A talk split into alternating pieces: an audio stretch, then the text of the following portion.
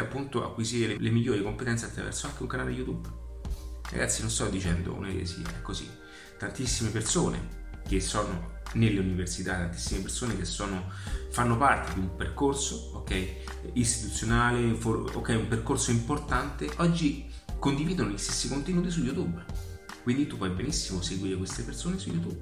Non sto dicendo di seguire i bimbi minchia.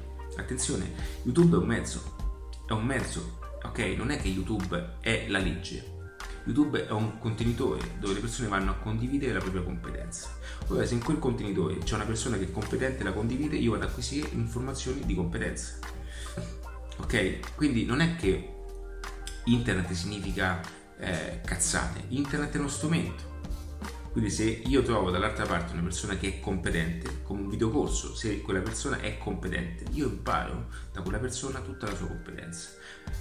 Potrebbe essere appunto un libro o un videocorso, oppure un video su YouTube.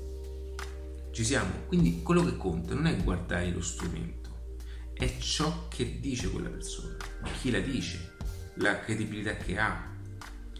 Ok?